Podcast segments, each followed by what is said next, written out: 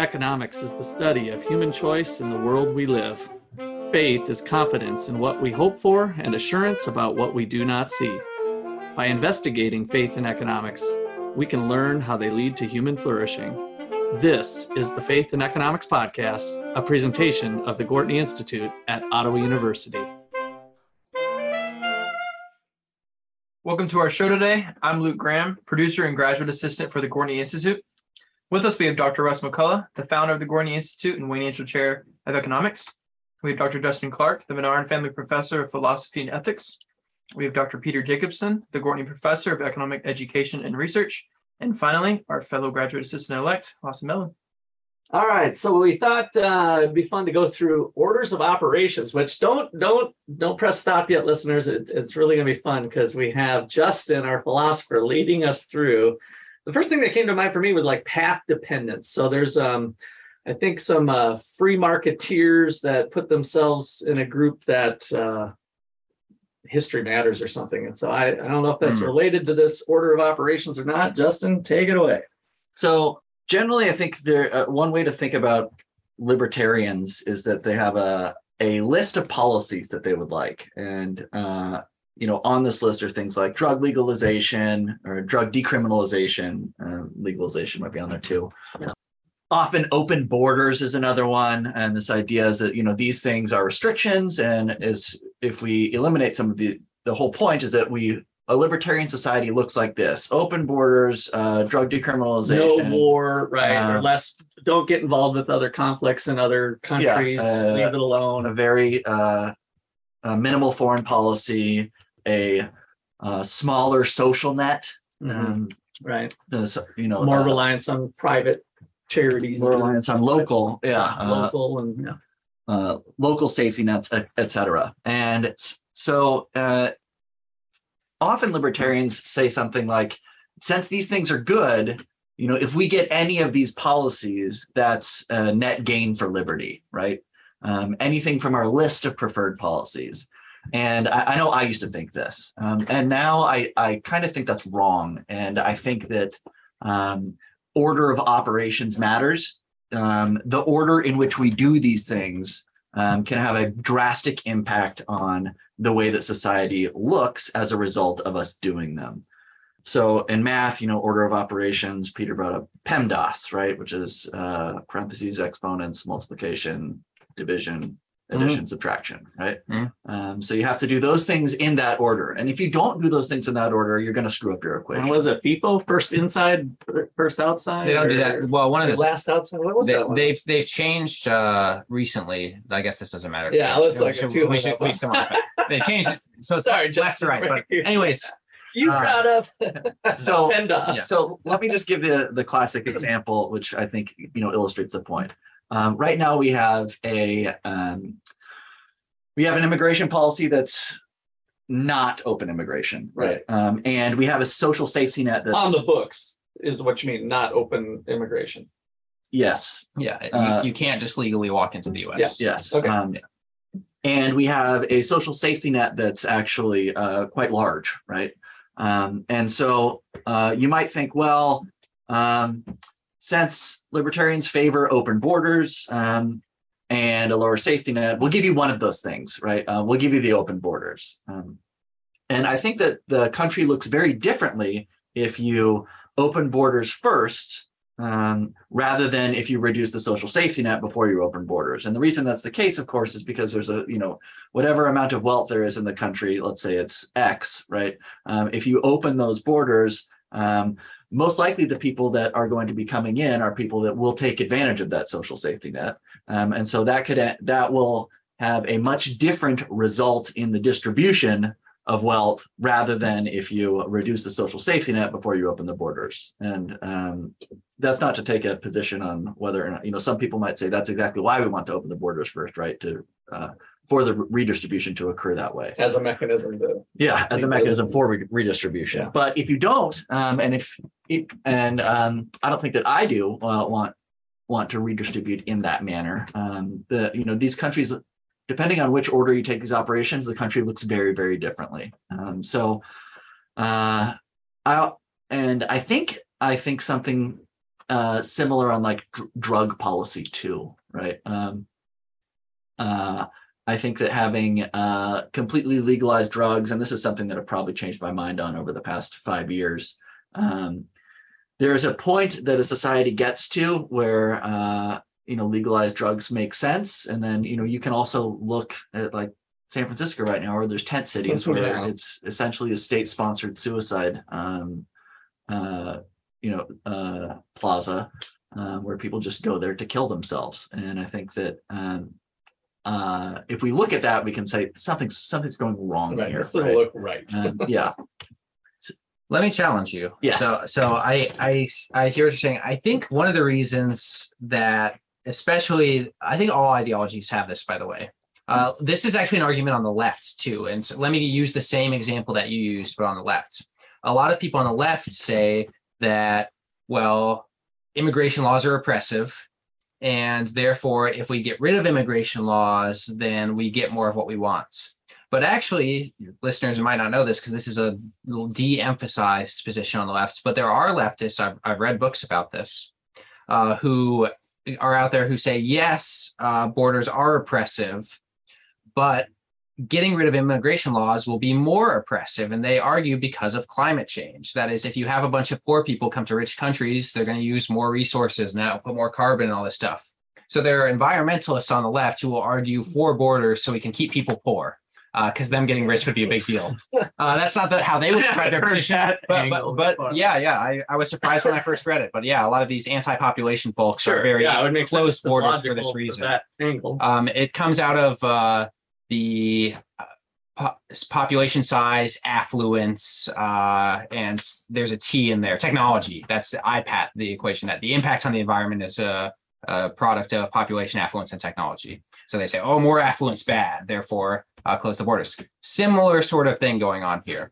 I think one reason why it seems really prevalent amongst libertarians, though, is that libertarians tend to have like this uh, I am teaching ethics right now, so I'm gonna use a word that maybe we could have a better word for, but some sort of like deontological uh, attachments to liberty. And what they might Okay, argue we back, need- hold on, you can't give throw out deontological and Well, I explain can't- it to I our can't- listeners and more importantly me. I can't define it, so that's a big problem for the Well, listeners and for you. Maybe Justin can. Uh, It's like a presupposition you're not allowed to violate. Maybe does that sound fair? a deontological approach is like that certain rules are uh, necessarily good, independent of their cir- of their um, effects. oh, Yeah, right. Oh, independent of their effects. Okay. Yes. So the the rule itself uh, merits following for the sake of following the rule. That's kind of the idea of deontological. And so a lot of libertarians believe this about liberty. And so what they might say to you is you're just being a consequentialist. You're just saying that well because the result of this is not what you like you're willing to do something that's immoral violate liberty my you know de- deontological presupposition you're willing to violate liberty to get a result that you prefer uh, and how is this better than any other violation of liberty that sort of thing so i think that would be the challenge is like are you being a consequentialist Uh, yes, I am being a Okay. consequentialist, right? um, so a couple things. First of all, I think that libertarians also generally ignore something that I think is important about states, um, which is that to the extent that states exist, I think that they have an obligation to their citizens that they don't have um, to people who aren't their citizens. Okay. Right. Uh, and so the argument is usually made something like, well, these states are wronging um, people who want to come in, they're violating their freedom, right? Um, I'm perfectly happy to go along with the libertarians and say that states, uh, you know, by their nature are predatory or they violate people's rights, right? Um, but the claim is that insofar as we have one, it has a uh, it has an obligation to the people that it, for instance, collects taxes from, right? Um, and insofar as it has that obligation, then I think you can you can justify preferential treatment based on that obligation. And this is back to your principled, uh, somewhat uh, your preference for people who are close to you. Gosh, I always draw a blank. Yeah, I mean it's it's similar to that. Um, the principle of uh, permissible permissible partiality. partiality. Thank Yeah. you. Yes, I, I love that word, and I can But never seem to remember it. The weaker form of the of my argument is just that order of operations matters, and that uh, the order in which we do these things drastically changes the way things look The consequence. Yeah. Yeah, the And, consequences. and so I, I wonder if you if you have an argument against the people who would say, well, my beliefs are not co- based on consequences. That I'm gonna I want to do what's right regardless of uh, how you know that pans out. I want to finish the math problem the way that follows the rule, regardless of if it gets me the total that uh, would be best or something like that. Uh, what, do you have like a sort of response to that person other than, well, you should care about consequences? Uh, n- no, I think it's just like good luck. Okay. right? Uh, yeah. the weak statement is that these have vastly different consequences, right? And that insofar as states exist, um, since they have an obligation to their citizens, that obligation has to consider these Sure. consequences, right?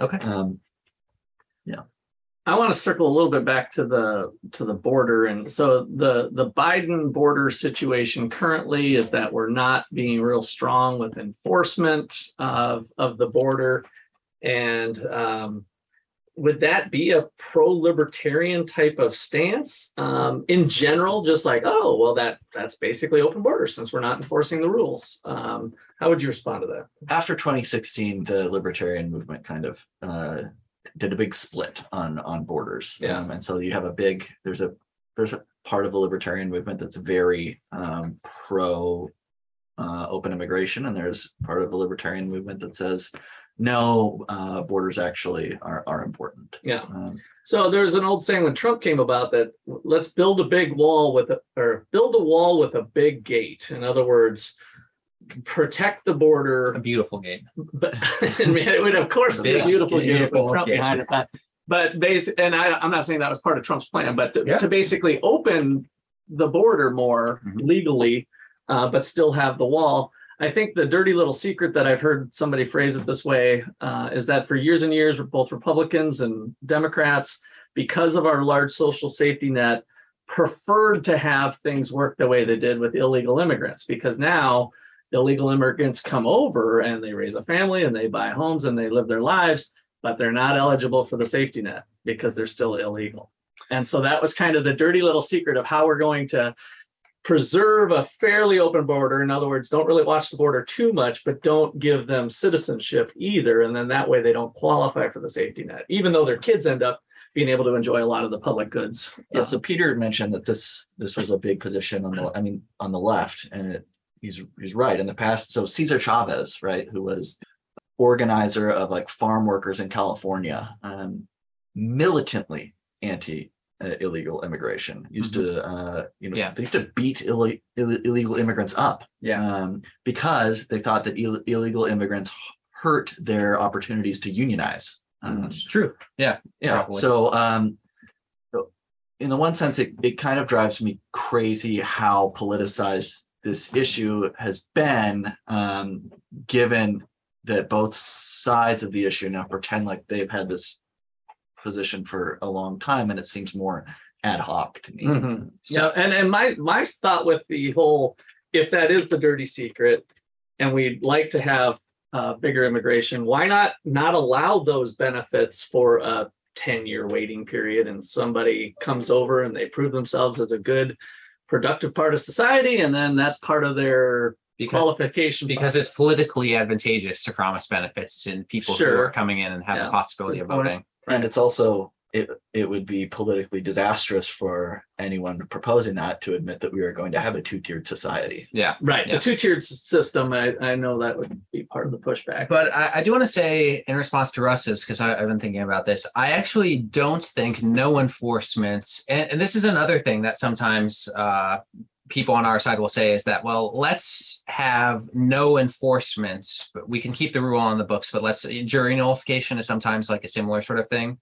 Uh, it's like we can just get rid of bad laws by nullifying the results and voting not guilty, even if someone's clearly guilty of like drug crimes or something. Mhm. I think there's an appropriate time and place for that. But I think like a no enforcement situation, we're actually in sort of like the worst of all possible worlds right now with the border, which is like a really sad, but I think true way uh, that we are. And the worst of all possible worlds, worlds in this sense, there's lots of people getting into the country uh, and who are able to access social safety nets. And so we have that negative that conservatives are opposed to. But also, you know, from a perspective of caring about people and hoping that we have the best in their lives, we also have a border situation which encourages things like, uh, you know, trafficking across the border. Yeah.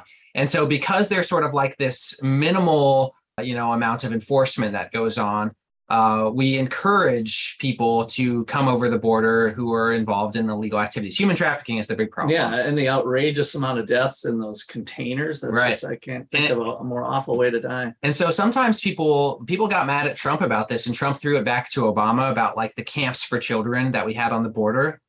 And I have a very unpopular position on this uh, because apparently it was too toxic for even Trump to to admit that he had them.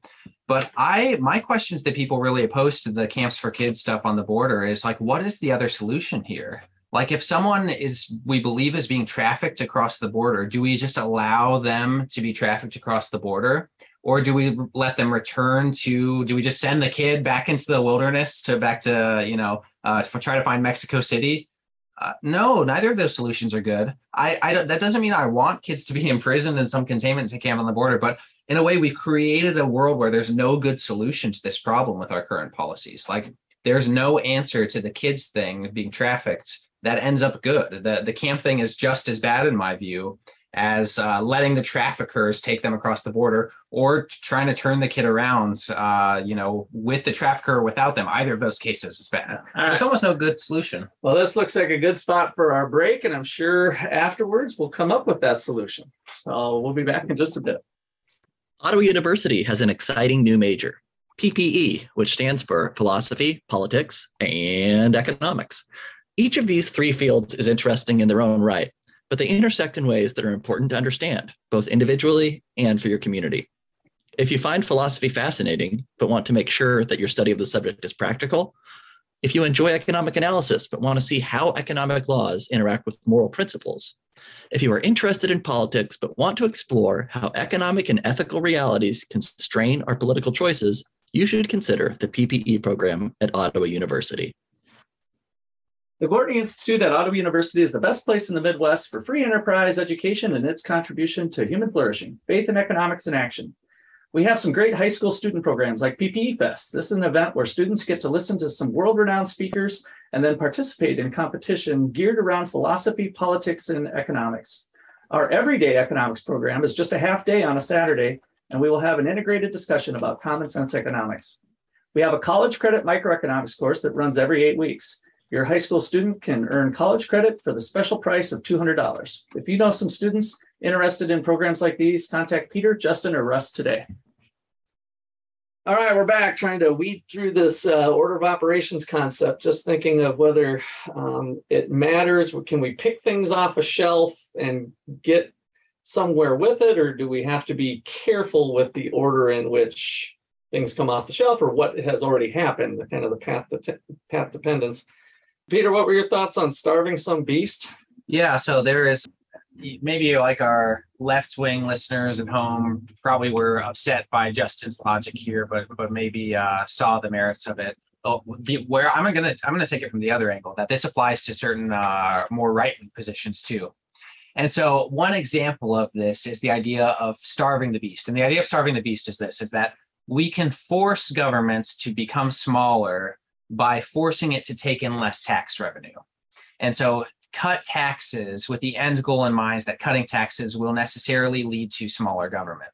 Uh, this is Reagan. Uh, Re- Reagan is uh, pretty famous for this, uh, and I would say, at least in uh, you know economic academic circles, a little bit infamous uh, for the results. Because here's the thing: sounds great, doesn't work. So Kansas, I don't know, since you're relatively new to Kansas, that was Kansas big beef with um, what was our uh, governor Brownback. Brownback received a lot of heat, and it was totally the starve the beast thing. So they they went through that track, and arguments can be made um, both sides that it wasn't carried out appropriately, and you know things changed over time, and So of just to be clear, the items on that list that we're talking about, like libertarian uh, things that libertarians would prefer, um, lowering taxes is on that list. Sure. Right. Um, balancing the budget is on that list, Yeah. and uh, sound sound monetary policy are on that list. Right. Right. Um, and so what you're saying I take it is something, and also uh, reducing expenditure probably too, right? Is that if you just if we just take lowering taxes and then assume that somehow that's going to result in the rest of them, that's not the case. Yeah, it- that that's exactly what I'm saying is that uh, you can't just lower taxes uh, and expect that to just exist in a vacuum as a win. What happens when you do that, this is what happened under Reagan, is the deficit explodes because Reagan simultaneously lowered taxes, but then he did the other thing that you can't do with lowering taxes, which is he increased spending pretty significantly across basically all government departments. In fact, uh, wanted to or said in this campaign he'd get rid of the Department of Education. He increased the size of the Department of Education. So here's the problem with that. When you lower your tax revenues, but you increase your expenditures, you add debt. That's the only way you can pay for something when your expenditure is above your revenue. Pass the And- buck. And that means future taxes. Uh, anytime that you have to pay back a larger amount in the future, you're going to have to increase taxes in the future. And so, in a very real sense, uh, Reagan kind of got to free ride off the benefits of lower taxes. And there are benefits of lower taxes, but at the cost of in the future, basically now, we have to pay that back. We're paying those debts back with higher tax rates today. Yeah, and Biden today is doing the same similar thing. Yeah. That uh, this give away the student loans, uh, some of the other spending that goes on. Uh, the one policy is to you know do some increase in taxes to offset some of that, but ultimately, especially the student loan one, that is passing the buck. I mean, you start to think uh, in the in the previous days there was a private sector holder of that student loan debt. That now has been usurped by the federal government that has 93% of the debt. So mm-hmm. who is paying? So, you know, a good question for people to think about is you know, who is paying this student loan debt? And it's clearly my son's children. Yep. When Yeah. I'm dead. That that that's it's absolutely right. And this is like, you know, this talking point is all really red meat for conservatives, for libertarians. It's like, let's cut taxes. Or sometimes you hear, I'm actually a little more in favor of the idea of abolish the IRS. That one actually works a little bit better for me. Mhm. But here's basically the, the ultimate problem is you can't just lower the tax rate by itself and expect lo- smaller government. In fact, you what I would expect is larger government in the future. The only way that you can actually do that is to combine it with some other policy.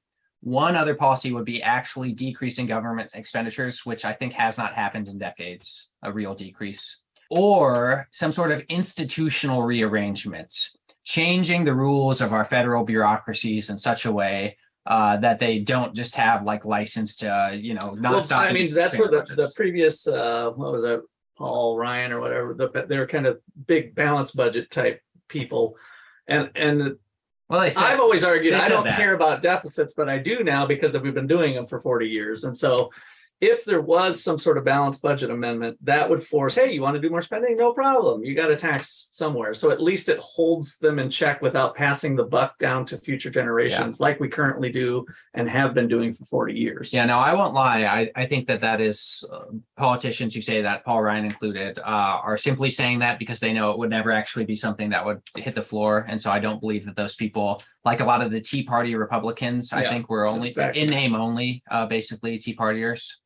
Uh, so I think the way to really locate uh, someone who actually cares about this issue is to look at someone who wants it institutional reform. And so doing things like uh, taking the legs out from under the IRS, for example, uh, is maybe an example of how to actually reduce taxes without having, you know, this permanent uh, possibility of uh, increasing future taxes. Because if the So you're against the eighty thousand new IRS agents that were. yeah, hired? yeah, Is that, that you're that, that- that's what I'm saying. It's like the way that you would actually starve the beast is to like make the beast go away, and part of that would be having like less than eight million members of the beast. Like the beast wins because it's legion, right? Uh, Le- Legion's bad, so. Yeah, that that growth that direction is a- is a little scary. I was always a, uh fair tax uh, proponent, which now I've, I've pretty much abandoned. But that was an abolish the IRS, get rid of income tax, and go to a whole all sales tax only Yeah. system, and it, it was really a beautiful system. Mhm. Uh, but it just obviously, I, I thought there was a chance when we went through the financial crisis or other things that maybe it would awaken people that that would be a good route to go. But um, I think it's a dead dog. Yeah, no, I, I, I think to some extent, again, I prefer that to what we're we talk about now, just cutting taxes, because basically what you're what you need is a credible commitment to keep taxes low in the future, which means a credible commitment to cut spending. And unless you have some sort of way of enforcing that credible commitment, the incentives are exactly the opposite. Politicians always have the incentive to kick it to the future voters. Uh, so the I this is another example where the order of operations matters. You can't just cut taxes. You actually have to have like pretty significant reform, either in spending or institutionally. Uh, and again, with kind of a focus on that the deep state institutions there. So One thing that I think uh, this brings out is that I think it makes uh, it makes me uh, more pessimistic about opportunities for successful reform. Uh, right, because it Yeah. means that we can't just pick any issue on the list Yeah. Yeah. and uh, you know get it piecemeal. Um, Yeah. Which is why our political system is just kind of not so hot right now because they just want to pick the one thing off the list to get elected and it may or may not resonate with voters. And then we get to this hodgepodge executive order, put this in place, put that in place. And then when the elections come around again, it'll be taken off and there'll be another executive order from a conservative person and we're not getting anywhere long term. Well, I think what it leaves us at, I so I think there's like you you've almost got like a, a a barbell going here, and one side is growing rapidly and one side is shrinking rapidly. Where there's like yes, there's a decreased case for optimism in the idea that we will have incremental improvement. It seems unlikely that we're going to be able to incrementally make ourselves more free. On the other hand, though, what this implies is uh, that there is an increased chance that we're going to become free all at once. And so, in other words, people should be more optimistic that uh, there will be a change that will affect multiple uh, areas at the same time that make uh, people have more liberty. Uh, because you mean like an innovation, an innovation in energy? and like for an instance, like let's innovation, uh, a revolution, which I'm not calling for. yeah, Uh, you're but- calling for a coup. but but the, the point is what i'm saying is in the in an atmosphere where incremental change is impossible then change happens slowly and then all at once that that's the idea is Oh, that sure. uh, you have very rapid changes where when you can't have small changes Revolution as opposed to evolution. yeah but but i think innovation is actually both a more plausible and a preferred Yeah, uh, I thought that's what you're getting at. I, I, there could be something that, of course, I don't know what freedom's going to look like, but as things are less expensive, uh, because energy, some sort of energy, we do, um, what is it, fission or fusion? Yeah. Uh, you know, whatever. That some of that stuff is getting closer and closer, and we learn. I'm reading a sci-fi book with dark energy, so somehow some scientist comes up with, oh, well, that was easy, and now we've got unlimited uh, power to do things. So I'm And glad your empowered with sci-fi energy. book uh, has energy prices trending downwards. What do they look like in the actual world? well so but but this this is the point and th- Yeah. this is what i'm trying to get across is that uh, you can think about any improvement for society as being some pile of money. That is basically the way that you can think of it. And it might not be possible to grab the pile of money. Some people's idea is well let's grab dollar bills at a time. That's this is the incrementalist idea it's like let's change one policy and grab a dollar bill and let's keep doing it and grab more dollar bills. If we say that's impossible but things keep getting worse. What that implies is the gains from fixing the problem are going up. The pile of money is getting larger because they, if things get worse and worse and worse, that means figuring out how to fix it uh, is going to be a larger gain. And so the bigger that pile of money gets, the more there is opportunity to fix the problem, you know, unleash the forces of liberty, basically. The more unfree we become, the more gains there are to unleashing the forces of liberty, the more incentives there are to do that. And so when you get a pile of money big enough, if you can figure out how to capture just 1% of a gigantic pile of money that you unleash when you make some change for liberty or all the changes for liberty, I guess, at once. Uh, the the more that pile of money is, the more likely people are to take that on. And so the, the point is that you know the bigger your problem, the bigger the fix, or the the bigger the reward for fixing things. If you can just capture a small amount, uh, that's why you know we don't police parking lots of like gas stations, but we do police university parking lots there's a lot to lose by not policing university parking lots because people will just park wherever they want.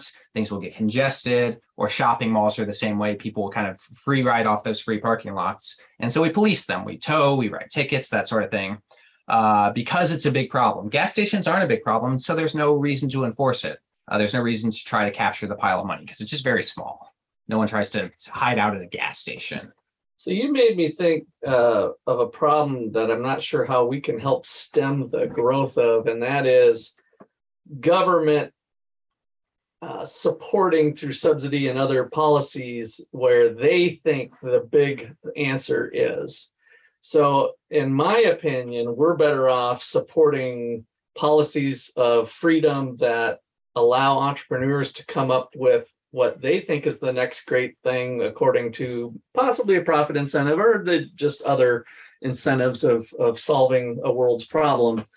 But it seems to be a lot of growth lately of we're going to subsidize this. Maybe it's a climate related field maybe it's energy related field and it's always the government leading the way through uh, subsidy. And I, I think there's more and more buy-in from the public and i hate that uh, because all of that is then leading back to the growth of the debt, national debt and deficits and interest payment with inflation rates where they are, we're going to see more and more impact on taxes needing to grow to cover even existing operations and less money in private sector hands.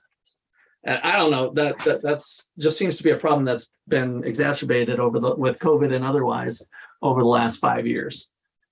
Yeah, no, I I I kind of agree, but I, I, do think that there is money on the table for both types of people. And so I actually do think that like if there's a politician out there who can figure out a way for to profit from the free market, uh, just like one percent, uh, then making the market more free is going to be like a big boon to everybody. So uh, you know, I I think it's again more likely in the private sector, uh, but there's a great paper trading with bandits uh, about how uh, you know a, a tribe. If I remember correctly, that it's the continent of Africa where this uh, episode occurred. But a tribe is trading with this group of bandits who are plundering everybody else. And the idea is, well, how could you ever have like this credible commitment with to a bandit who could come and steal the stuff? And it's like, well, if you don't steal the stuff, then these people can get really rich. We've got our like roving bandit. Mm-hmm. Uh, and so there are gains from the table from not like abusing and hurting people. And if politicians can, you know, if they can be smart enough to figure that out, uh, more power to them. All right. Well, any last words on the order? Justin, did you get your piece out? Yeah, I mean, I think so. It's yeah. just the, the thesis that, you know, yeah, it the, matters. The matter, the order in which we do these things has drastically different consequences. And, um, you know, I think we we took that uh, intuition and pumped it until we ended up with the claim that um, we might not uh, be able to do these things piecemeal. And yeah. It might, it might be the kind of thing that happens all at once. All right. Well, we've come to the order of operations uh, for our podcast where we end it. So this has been a production of the Gwartney Institute here at Ottawa University. I'd like to thank you all for listening. Five star rating helps other people find us, and please forward it on to your family and friends who uh, you think would like to listen to us. Other than that, be fruitful and multiply. Thanks.